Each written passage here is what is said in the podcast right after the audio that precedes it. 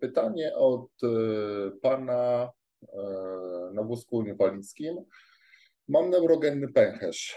Neurogenny pęcherz, czyli generalnie nietrzymanie moczu, czyli zaburzenie w układzie neurologicznym, które odpowiada za magazynowanie i świadome oddawanie moczu, czyli tak zwaną mikcję. No jeżeli to jest zaburzone, no to oczywiście mamy nietrzymanie moczu i kiedy ten mocz po prostu przełamuje barierę pęcherzową, no to po prostu wycieka. Bardzo nieprzyjemna sprawa. E, w każdym razie pan ma nieprzyjemny e, neurogenny pęcherz, chciałby poprawić swoje życie seksualne w łóżku, ponieważ nie możemy długo, traci moc po dość szybkim czasie. Czy e, jest coś, co może nam pomóc albo cieszyć się sobą odrobinę dłużej? Oczywiście.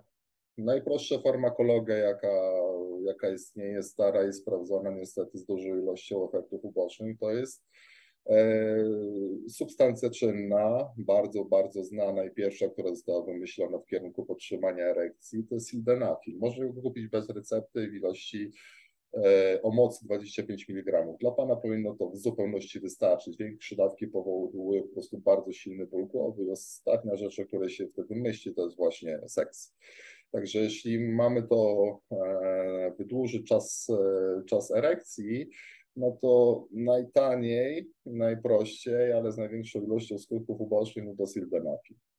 Osobiście za, zainwestowałbym w nowsze substancje czynne, bardziej selektywne w kierunku e, enzymu, który jest odpowiedzialny za podtrzymanie krążenia dobrego w ciałach jamistych e, penisa.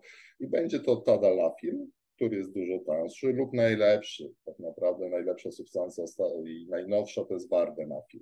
Też już mocno staniała, także niestety dwie ostatnie są na receptę, pierwszą można kupić e, bez recepty, no ale to wizyta u seksuologa, endokrynologa, androloga, także taką receptę pan e, dostanie. Oczywiście można zrobić to samo żywieniowo, zwiększyć przepływ w ciałach jamistych, odpowiednio dostosować dietę, zbilansować bo podejrzewam, że będąc na inwalidzkim, to nie jest jedyny problem, który Pana dotyczy, ale również e, szereg innych przypadłości z tym e, związanych nie tylko neurogenny pęcherz, ale no wiemy z czego może prawda wynikać, z czego wynika, e, ale zawsze trzeba zadbać o podstawy, a później dać farmakologię jako wykończenie całości, a nie dajemy farmakologię, żeby zamaskować tylko o, nie ma problemu, prawda? Trzy małpki.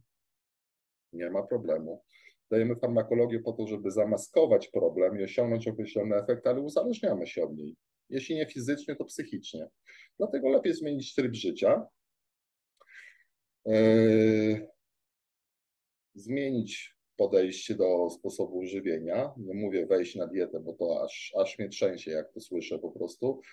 Dieta to nie jest odchudzanie, dieta to jest po prostu sposób życia i żywienia się, a nie jestem na diecie, czyli jestem na poście.